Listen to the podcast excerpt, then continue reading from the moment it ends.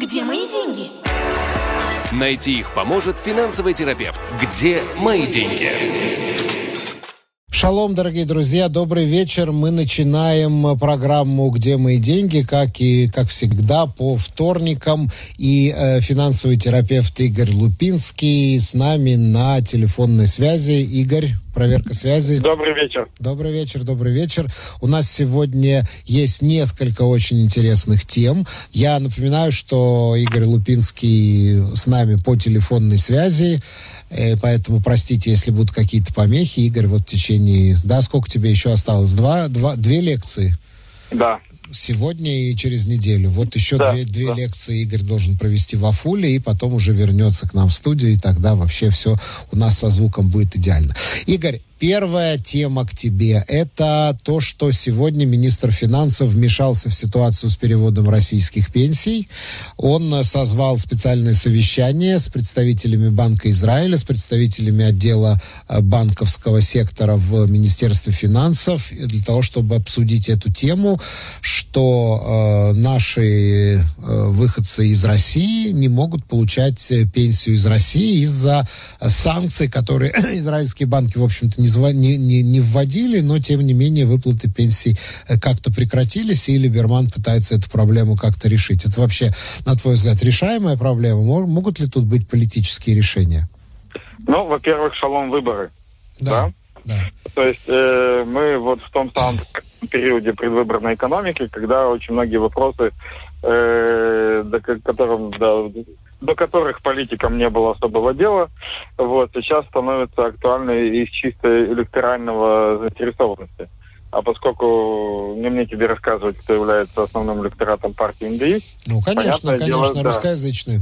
Да, понятное дело, что этот вопрос становится интересен. Смотри, здесь не знаю, насколько возможно политическое решение, потому что относительно переводов пенсий это происходит в два этапа, да, то есть первый этап это надо вывести деньги из России условно, и второй этап это завести деньги в Израиль.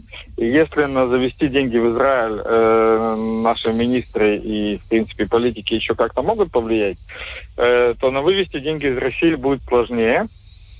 И единственное, что может действительно произойти, если каким-нибудь пока экстраординарным для меня способом министру финансов удастся обязать израильские банки, потому что Битуах Леуми все равно получает деньги через банковскую систему, принимать рубли и конвертировать каким-то образом здесь рубли. Потому что раньше это все происходило через конвертацию. То есть Россия эти пенсии готова платить, но только в рублях? Да. В России не проблема заплатить пенсию.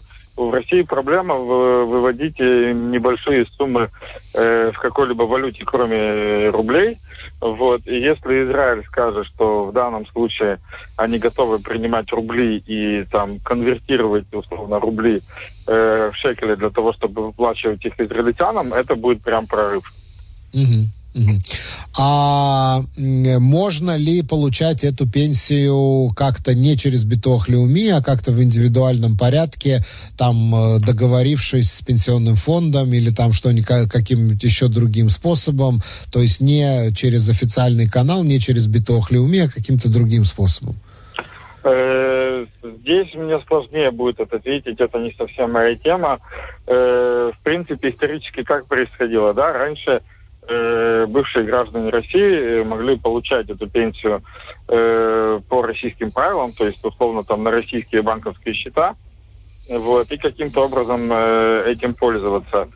Поскольку по правилам, во-первых, между Россией и Израилем заключен договор о взаимном социальном обеспечении, это, во-первых. Во-вторых, по правилам, если человек получает выплаты из Битуах Леуми, он обязан предоставить свои финансовые, свои источники доходов, в том числе и за рубежом. Вот, поэтому вместо того, чтобы каким-то образом получать пенсию в России, потом об этом здесь отчитываться, проходить систему взаимоотчета и так далее, многим было проще оформить, в том числе российскую пенсию, прямо через Битуах Леуми, и уже здесь все совместно получать. И не надо было уже каждый год доказывать, являться в посольстве, доказывать, что ты еще в живых. Да. Вот. И теоретически, если решение не будет найдено, то права как бы российских пенсионеров никто ущемлять не собирается, и все, что им положено на территории России, точно так же можно получить. То есть можно обратиться в фонды, в пенсионный фонд на территории России и сказать, что, ребята, я хочу там, вот такого-то числа вы мне ничего не перечисляете, вот я хочу эти деньги получить обратно старым российским способом.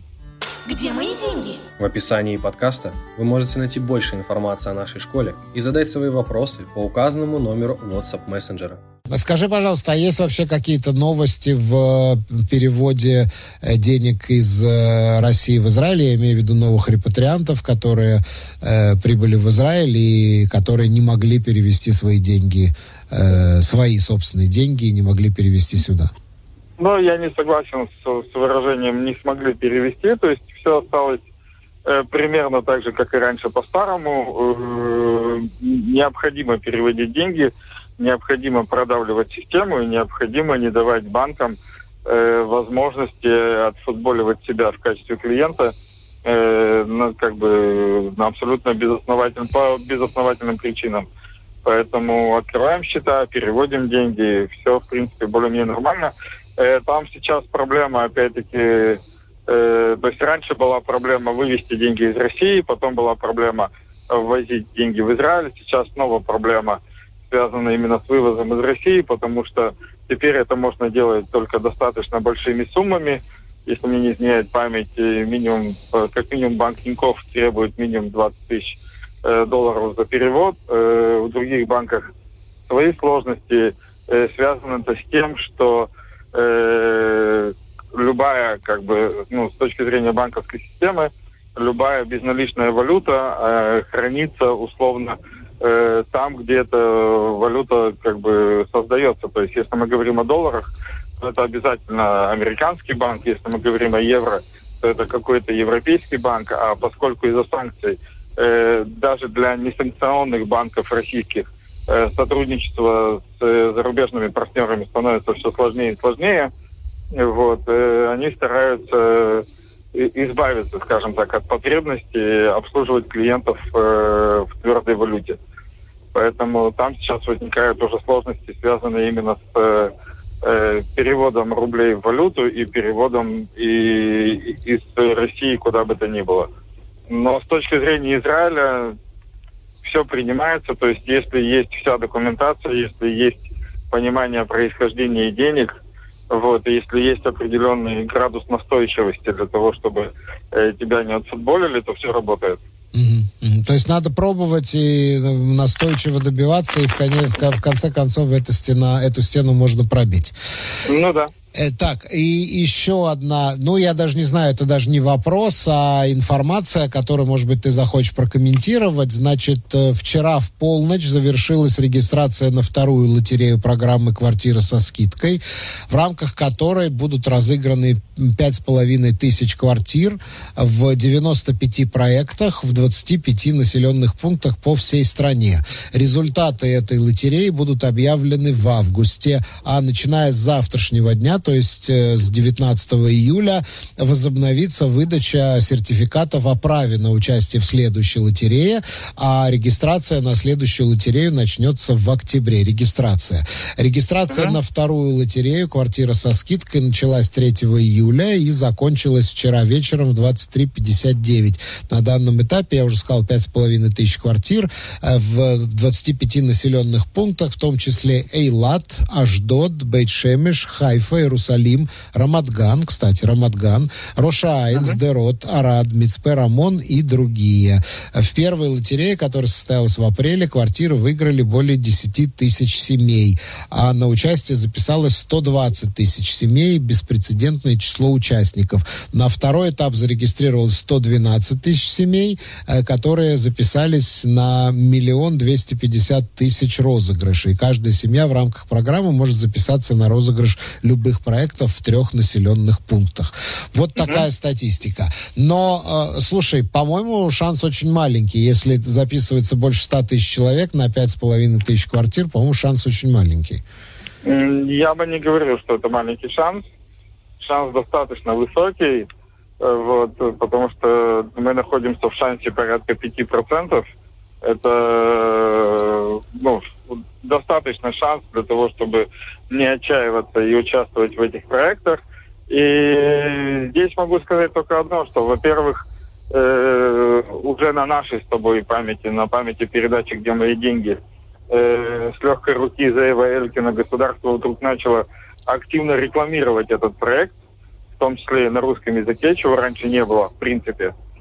Вот. Во-вторых, резкая дороговизна жилья, резкий рост цен на жилье точно так же повысил интерес у населения к этому проекту, потому что если раньше, скажем так, подрядчикам или там риэлторам и так далее удавалось как-то обесценивать этот проект, рассказывая о том, что там плохое строительство, дешевые проекты, еще какая-нибудь ерундистика из этой серии, то сегодня стоимость квартир уже не оставляет никакой альтернативы, и если человек задумывается о собственном жилье, первое, что он должен сделать, это встать, как бы записаться на проект «Квартира со скидкой» и попытать судьбу там. И уже только потом выкладывать полную рыночную стоимость за недвижимость, которая летит вперед с неограниченной скоростью практически. Да, ну вот Зеев Элькин отметил по этому поводу, что до конца года будет разыграно более 30 тысяч квартир. В следующем году еще 45 тысяч квартир по всей семье. Ну, ничего так, мне кажется, что такие цифры, что можно будет в конце концов выиграть, если повезет. Хотя, конечно, это все большая-большая лотерея. И тем не менее, вот Игорь Лупинский с самого начала всем советует в этой лотерее принять участие. Ну и давай перейдем уже к первым вопросам, которые поступают. Давай так, к нам. Я тебе по-другому скажу, по-другому. Если говорить немножко языком юмора, то в этой лотерее гораздо больше шансов, чем в лото, куда записывается гораздо больше людей, чем в эту лотерею. Я сам играю в лото периодически. Ну, периодически, не периодически, а систематически, да. Но это, знаешь, это... Ладно, не будем об этом говорить, потому что к финансовым инвестициям это не имеет никакого отношения. Просто вот, да, приятно иметь такую мечту, что в один прекрасный момент ты станешь этим самым статистическим случаем и решишь многие свои финансовые проблемы за один раз. Ну, можно это сделать, купив и продав квартиру через 7 лет. Ну, это тоже верно, верно, но это такой легкий способ заработать деньги. А мы начинаем с первого вопроса, который тебе задает Владимир. Скажите, пожалуйста, предвыборная экономика у нас же в Израиле запрещена законом. Это же подкуп избирателя. Вот такой тебе вопрос. Что значит предвыборная экономика запрещена законом? Предвыборную экономику невозможно запретить законом. У нас запрещен законом прямой подкуп избирателей, типа «приди, проголосуй, на тебе 1000 шекелей», такие штуки запрещены. Но вдруг обращать внимание на некоторые вопросы и решать некоторые задачи, пусть даже и временно, которые раньше, в принципе, не рассматривались, а сейчас стали актуальны, потому что впереди выборы, но такое запретить невозможно. И иногда это даже очень полезно. Вопрос, в какую стоимость это обходится на послевыборный период. Но если, например, вот сейчас решат, там, министр финансов может решить снизить акциз, чтобы снизились цены на бензин на какое-то время, пока такие дорогие цены на мировых рынках, это считается подкупом избирателя? И да, и нет. То есть мы, конечно, что называется, понимаем, что это сделано, в принципе, специально и в мирное время, условно, в кавычках, да, без наличия выборов на горизонте подобные шаги, скорее всего, не были бы предприняты, но пойти в суд и доказать, что вот это прямой подкуп избирателя невозможно, потому что это обычно шаги, которые сказываются на... это ты говоришь страны. Про суда. Я говорю, вообще, в принципе, министр финансов может, ему юридический советник разрешит принимать такое решение, пока переходное правительство? В данном случае, я думаю, что да, потому что, опять-таки, я как раз не договорил, это касается вообще всех жителей страны, и здесь невозможно сказать, что это связано с пользой для какого-то данного конкретного электората. Mm-hmm. То есть, вспомни, был случай, который вызвал огромный, резонанс, и тоже был пройден. Вспомни продовольственные карточки Риедери. Да, помнишь эту историю? Конечно, я помню.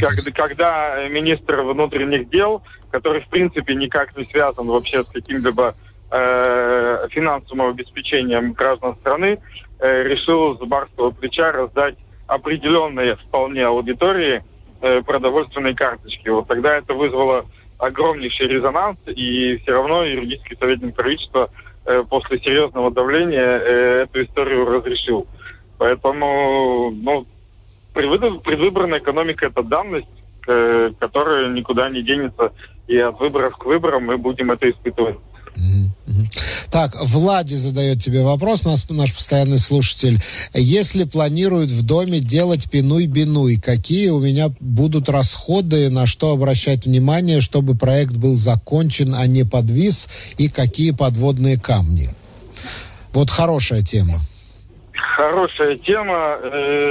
Это тема, которую можно отдельный раздел передачи посвятить. Во-первых, нужно помнить, что любой проект, будь то пинуй-бинуй, то есть выселение, строительство и заселение, или та же Тама 38, когда строительство идет, в принципе, без переезда жильцов куда-либо в другое место, это, в первую очередь, коллективные договора. То есть подрядчик заключает договор там с целым домом, а то и с целым микрорайоном. Соответственно, нужно обращать внимание на то, какие существуют возможности застопорить этот проект в случае чего-то несогласия или подобных проблем. Это во-первых. Во-вторых, в обязательном порядке проверить условия вашего, в кавычках, выселения.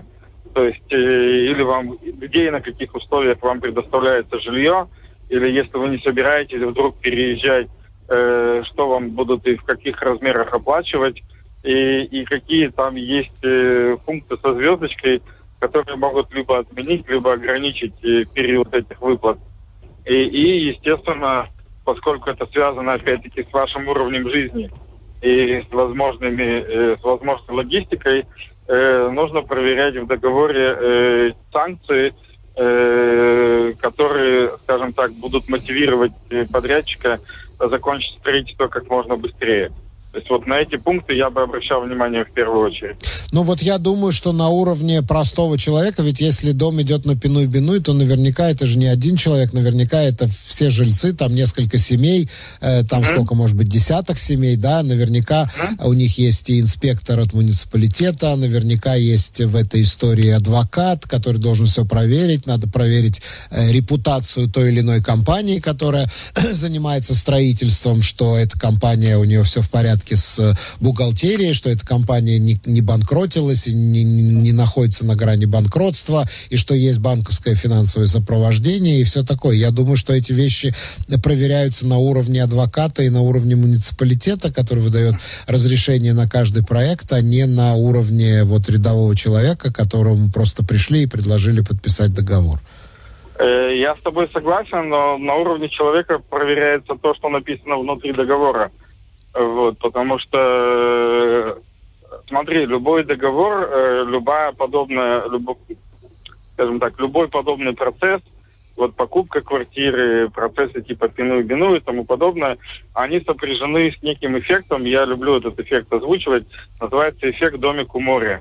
Когда человек уже затуманен той замечательной новой квартирой, которую он в неопределенном будущем должен будет получить, и забывает про защиту себя в моменте, в настоящем.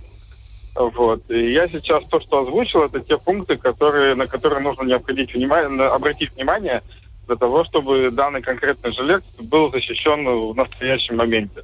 Как он будет получать, что он будет получать, каковы гарантии, что он не останется условно на улице, пока что-то где-то достраивается, или без средств к оплате его съема, пока что-то где-то достраивается, и каковы гарантии, что это будет построено вовремя, и какие санкции будут возложены на подрядчика, чтобы строительство, там, которое запланировано, не знаю, там, на 2 года, не затянулось лет на 10. Угу, угу. Марианна задает тебе вопрос, или Марианна. Марианна, назовем ее Марианна. Игорь, вы обещали провести эфир с риэлтором Михой Нешером. Обещал, и в обязательном порядке к концу августа мы его проведем. Uh-huh. А в сентябре мы еще сделаем совместно с Михой семинар, как раз-таки посвященный проектам «Квартира со скидкой» и, в принципе, процессу покупки квартиры в Израиле, подходу к покупке квартиры в Израиле в новых условиях, когда кредиты уже совсем не дешевые, вот, когда цены уже совсем не дешевые, и когда ситуация немножечко поменялась относительно прошлого года. Да. Вот Владимир снова задает тебе вопрос по поводу подкупа избирателей. Лапид говорит о прямых дотациях на хлеб. Не является ли это подкупом избирателей? И вообще, что вы думаете о такого рода дотациях? Также нет, потому что, опять-таки, это касается абсолютно всех граждан. То есть пока действия, которые предпринимают политики, не являются селективными, это сложно назвать прям подкупом избирателей, так или иначе. Это подпадает под определение предвыбора. То есть что такое определение предвыборной экономики, как минимум в моем понимании, чтобы мы говорили на одном языке. Предвыборная экономика – это экономические, политические экономические решения, которые бы в случае отсутствия наступающих выборов не были бы предприняты. Вот и все. То есть, если бы у нас в октябре месяце не было бы выборов, скорее всего, огромное количество дотаций, за которые сейчас бьются, или огромное количество процессов, которые сейчас пытаются внедрить, об этом бы просто не шла речь, потому что это не было бы актуально. Окей. Okay. Но вообще, вот твое мнение само по себе по поводу этой дотации, потому что, ты знаешь, ну, это очень сексуальная тема. Вот хлеб подорожал, причем этот хлеб для бедных, вот этот самый единый хлеб для бедных, который, цены которого контролируются государством, и, конечно, политики не могут пройти мимо. Но я видел статистику, что нижний дециль израильского общества по доходам, я имею в виду, то есть самые малоимущие в Израиле, покупают этого единого хлеба в среднем на 13 шекелей в месяц. То есть они его практически не едят, потому что они в основном едят питы. Вот. А на питы цены государством не регулируются, так что эта тема с единым хлебом, по-моему, она совершенно... Это чисто, я бы сказал, что это чисто новостная тема. Да. Вот. То есть никто особо от подорожания этого хлеба не пострадает, но с точки зрения новостей выглядит очень сексуально, ты правильно сказал. Да, но кроме того, вот это предложение ввести с субсидией, мне оттуда как бы повеяло таким социализмом, коммунизмом. Мне кажется, что это очень плохая идея. Ну, это же все временная история. То есть все эти вещи... временная история. А ты потом попробуй отмени эти субсидии, как это будет выглядеть с точки зрения избирателя. Ну, после того, как выборы прошли, почему бы нет? Ну, это совсем уже будет откровенная такая предвыборная экономика. Ну да, почему нет? Это еще раз, я бы даже сказал, что тут некого цинизма даже не присутствует, потому что, да, вот условно мы на праздничный период, у нас же впереди еще не только выборы, у нас же впереди еще праздники, да, то есть мы любую субсидию можем привязать к некому праздничному настрою, поэтому вот мы на праздничный период или там на период, когда там условно военный, когда вот действительно существует недостаток в импорте зерна и прочего, субсидии ввели, как только эта история закончилась, развернули все обратно, и замечательно. Где мои деньги? В описании подкаста вы можете найти больше информации о нашей школе и задать свои вопросы по указанному номеру WhatsApp мессенджера. Хорошо, идем дальше. Инна тебе пишет. Игорь, хотела взять суду на 20 тысяч шекелей. По вашему совету собрала несколько предложений. Самое дешевое, которое я нашла, это Prime плюс 5,3%. Брать или нет? Вот такая ответственность на тебя сейчас ложится. Да, но с потолка это выглядит дорого, а в принципе надо посмотреть и оценить ваши возможности, потому что если ваш доход, ваша кредитная история, вот, и ваш вид деятельности позволяет именно такое, ну, значит, тоже ничего себе. Это зависит от кредитного рейтинга человека? Это зависит от многих факторов. Это зависит от кредитного рейтинга в первую очередь. Это зависит от уровня дохода и вида занятости во вторую очередь. Это зависит от коммуникационных способностей человека в третью очередь. Вот если весь этот комплекс собрать, вот, то можно получить максимально хороший результат. Если, то есть, мне сложно оценивать, потому что я не знаю вводных задач, собственно говоря. Но теоретически, если это действительно были разные предложения, или если это лучшие из них, ну, как бы окей. Я бы все-таки проконсультировался на эту тему. Поэтому, если это интересно, то 053-712-2236. Вот, дайте мне как минимум вводные, которые были изначально. Тогда можно будет ответить на этот вопрос более конкретно. Да. Так, идем дальше. Дорогие друзья, я напоминаю, что мы ждем ваших вопросов. У нас наше время тикает, у нас уже половина передачи позади, поэтому задавайте ваши вопросы. 050-891-1064, номер телефона нашего студийного WhatsApp-мессенджера, и мы с Игорем будем на них отвечать. Так, следующий вопрос задает Батя. Батя, подписывайтесь, друзья, потому что мне надо все время искать ваши имена. Батя, никнейм Батя задает вопрос. У меня есть суда, которое съедает мизгерец кредитной карточки. Посоветуете ли вы взять другую суду, чтобы закрыть этот долг и пользоваться мизгерет на кредитной карточке? Я переделаю, немножко написано коряво. Окей. Ну, во-первых, суда, если она выплачивается, то кредитные рамки на карте должны не съедаться, освобождаться. Вот. По мере того, как она выплачивается. Да, конечно. А в принципе, здесь вопрос не в том, где находится кредит.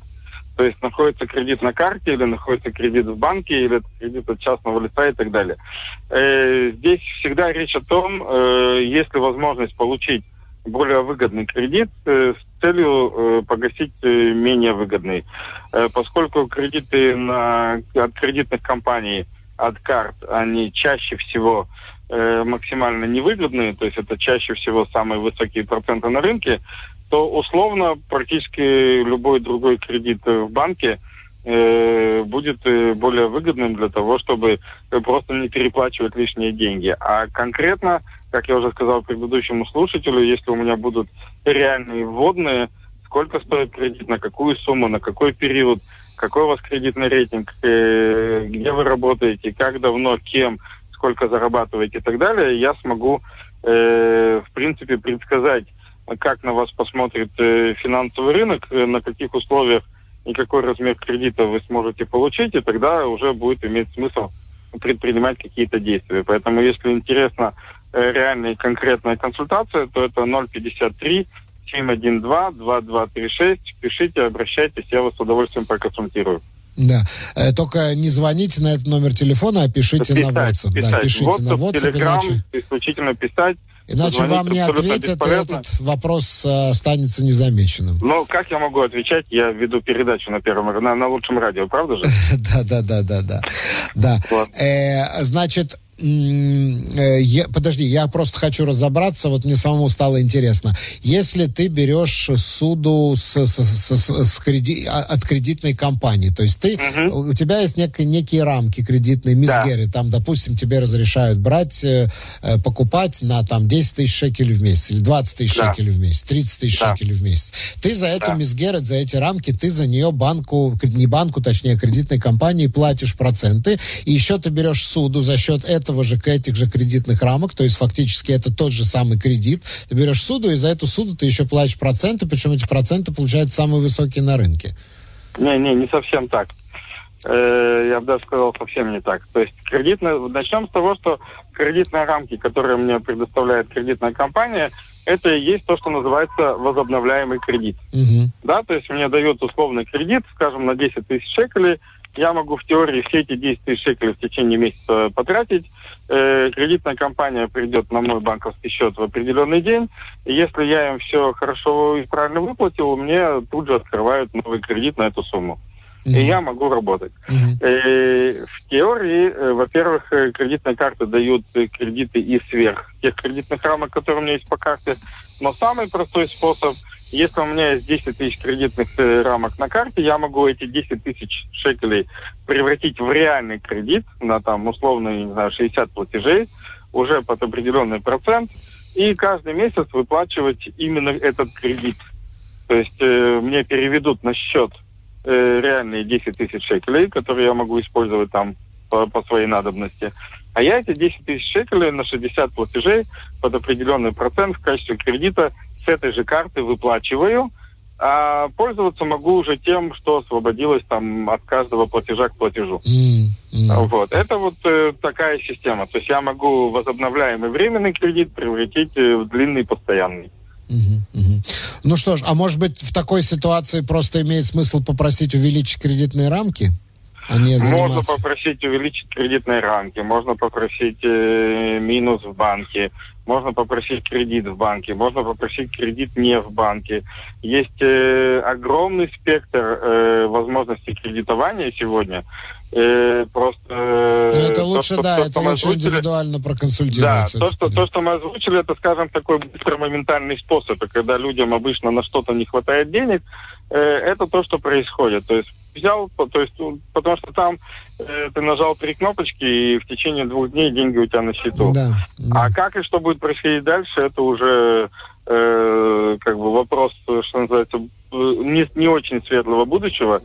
Я недавно видел потрясающий мем, я о нем везде рассказываю, забавную картинку, когда клиент в банке очень громко орет на клерка со следующим текстом, что он говорит, что ты обещал, что ипотеку я буду выплачивать в будущем, а сейчас хреновое настоящее. Так, идем дальше. Игорь задает тебе вопрос. Добрый вечер по поводу керен иштальмут. Сейчас конкретно идет спад на процентах. Стоит ли перейти в другую компанию или подождать, пока рынок восстановится, и не трогать накопления?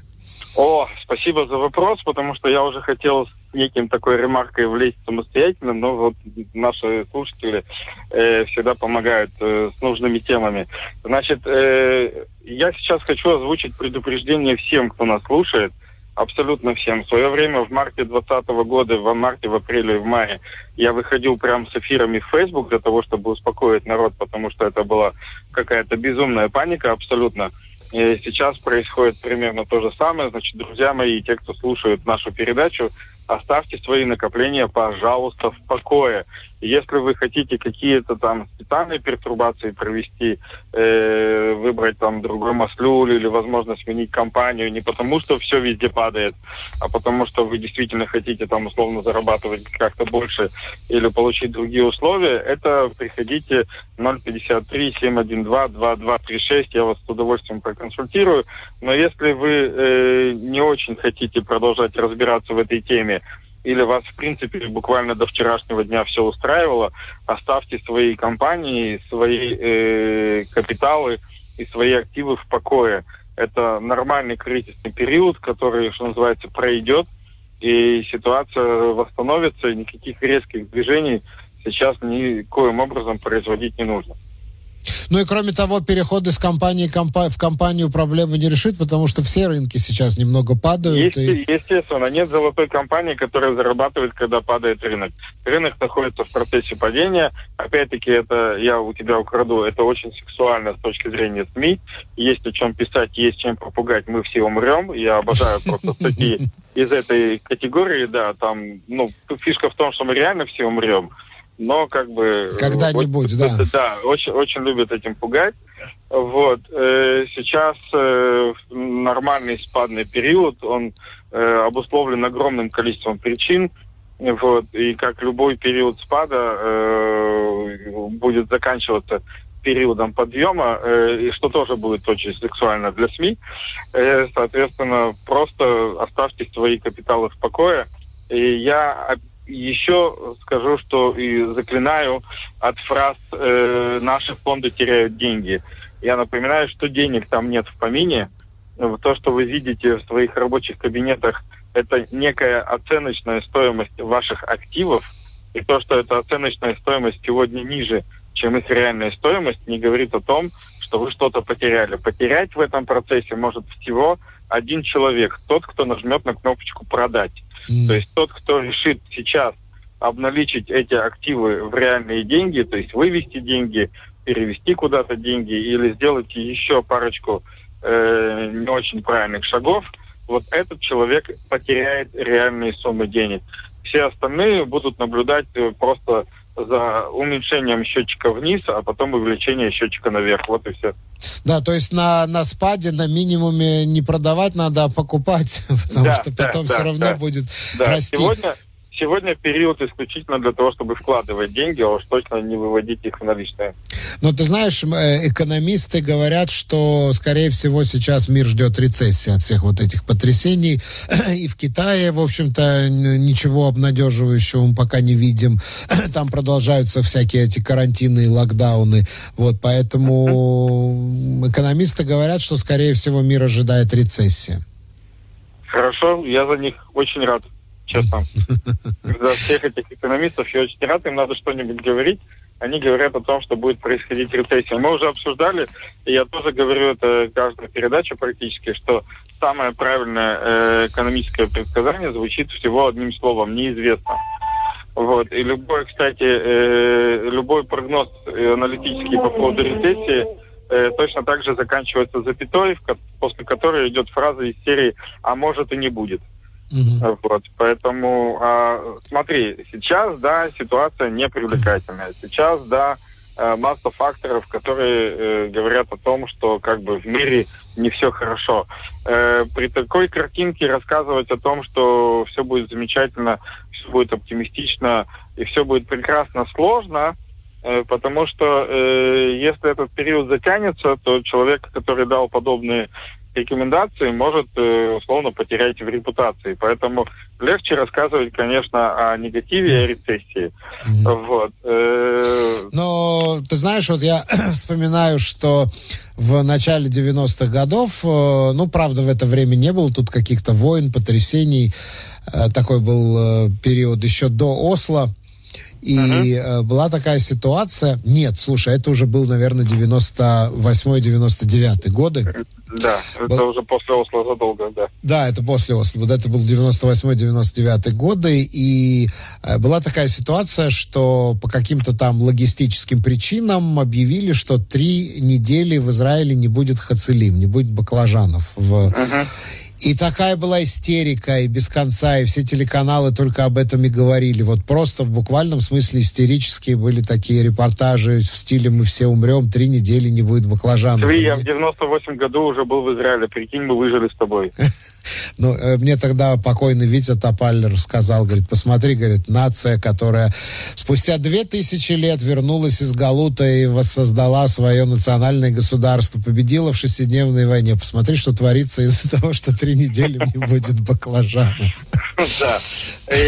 Я, кстати, опять-таки, спасибо тебе, я подхвачу твою мысль, я ее вчера буквально озвучивал на 9 канале, что, опять-таки, спасибо СМИ. Да, то есть классно, когда есть темы, когда можно попугать народ, привлечь внимание, посмотреть, сколько там лайков, какой там рейтинг, сколько посмотрела и сколько испугалась. Это, конечно, классно. Вот. Но то, что сейчас происходит, это то, что после длительного периода хорошей экономической погоды наступает некая непогода, то есть условно сменяется время года. Абсолютно нормальная история. Я приехал в Израиль в 95-м году. В 95-м году доллар был 3,5. И сейчас 3,5. И сейчас 3,5. В 95-м году процент Банка Израиля составлял 13,5%. И в 95-м году инфляция составляла 8%. Да. И несмотря на это покупались квартиры, открывались бизнесы, жила страна, все создавалось, все работало и так далее, и так далее. А когда я приехал, доллар был 2 шекеля, но минимальная зарплата была 1200. Да, то есть я тоже когда-то работал за 8 шекелей в час, Причем я люблю рассказывать историю, от которой народ сейчас падает в обморок, потому что когда я приехал в 95 году, не было сотовых телефонов, не было компаний в дозвонке за границу. Единственный способ позвонить за границу, это была компания «Безек», когда надо было приходить на почту и заказывать звонок. Помнишь такое дело? Ну, это очень давно было. Да. 95-й год, кучу лет назад. И, так вот, я работал за 8 шекелей в час, мне надо было отработать 2 часа, чтобы прийти на почту и 2 минуты поговорить по телефону, потому что минута разговора стоила 4 шекеля. Идем дальше, потому что вот под конец нам накидывают вопросы. Давай, чтобы все успеть, очень коротко. Здравствуйте, я Вика. Вопрос. На нашей улице тоже были представители строительной компании и ведут разговоры про пинуй бинуй. Как это работает на амигуровские квартиры? Выкупить мне еще не разрешают, потому что я не прожила 5 лет. Если не успеем купить, возможно, что Амигур разрешит выкупить раньше. Как это работает и на что я могу рассчитывать? То есть разрешит ли Амигур с пинуй-бинуй выкупить эту квартиру раньше, чем через 5 лет? Честно, боюсь ввести в заблуждение. Ну да, я думаю, что это больше юридический вопрос. Да, это вопрос исключительно юридический. Вот. И в первую очередь, с кем бы я разговаривал на эту тему, это именно с управляющей компанией «Амигур», потому что вы, в принципе, не являетесь владельцами квартиры, вы являетесь в данном случае арендатором. И даст ли вообще Амигур разрешение на проведение подобного проекта, это тоже большой вопрос. Да, кстати, тоже да. Но я думаю, что Амигуру проще продать это здание по тому же подрядчику в собственность для того, чтобы он делал, чем нежели входить вот весь этот процесс с адвокатами и так далее. Ну, опять-таки, это будет взаимоотношение владельца квартиры с инициатором. То, что называется ЮЗМ у нас на иврите, вот, и вряд ли вы в этом процессе сможете принять какое-то участие, но в любом случае можете в Амигуре этот вопрос задать. Где мои деньги? В описании подкаста вы можете найти больше информации о нашей школе и задать свои вопросы по указанному номеру WhatsApp мессенджера. Так, Инна задает вопрос. Стоит ли в кризис, то есть сейчас, вкладывать значительную сумму в Купат Гемель или Ашка, или стоит подождать? Ответ однозначно «да». Как, что и зачем и почему, это уже лучше индивидуально. Но если, скажем так, на общий вопрос «стоит ли?», ответ «да». То есть если вкладывать, то вот сейчас. Ну да, когда на минимуме, покупать на минимуме, да, продавать на максимуме. Так, пишет нам «Аутодоктор». Можно ли еще раз телефон финансового терапевта? 053-712-2236. 053-71-3236. Так, Марина пишет. Получила пиццуими, хотела закрыть суду в банке и вдруг узнала, что за досрочное погашение суды банк берет с меня 60 шекелей. Что это за безобразие такое? Банк уже только лучше, если я раньше закрою со всеми процентами. Ну, во-первых, когда вы закрываете раньше, вы не платите проценты за оставшийся период срока, поэтому не факт, что банку лучше. Во-вторых, 60 шекелей – это банковская комиссия за то, что им сейчас будет необходимо остановить некий рутинный процесс, сделать для вас перерасчет кредита, сколько именно вам надо заплатить, вот, то есть проделать определенную работу, принять у вас деньги, закрыть досрочную сделку, на которую вы подписали договор и так далее. То есть за всю вот эту вот несанкционированную, условно, работу банк берет 60 шекелей комиссии, которую он обговаривает в обязательном порядке в момент, когда вы кредит берете. Да, посмотрите вот этот договор, когда вы получали суду, наверняка там написано, что в случае 100%. Досрочного погашения вы должны эти 60 шекелей заплатить, наверняка 100%. Это есть. 100% это там есть. Процентов на 50 эти 60 шекелей вам озвучивали так или иначе, поэтому здесь могу сказать, я никоим образом не защищаю банковскую систему, на меня этот ярлык не повесить, но в данном случае здесь они абсолютно в своем праве, и это все обговаривается на старте всегда практически. Игорь, спасибо. Мы прощаемся с тобой на неделю, и я надеюсь, что через 2 недели ты уже будешь здесь у нас в студии. Большое спасибо и всего тебе хорошего. Всего хорошего нашим слушателям, отличной недели. Надеюсь, чтобы, скажем так, подорожание в ближайшей неделе на вас практически не повлияло. И до встречи через неделю. Где мои деньги? Найти их поможет финансовый терапевт. Где мои деньги?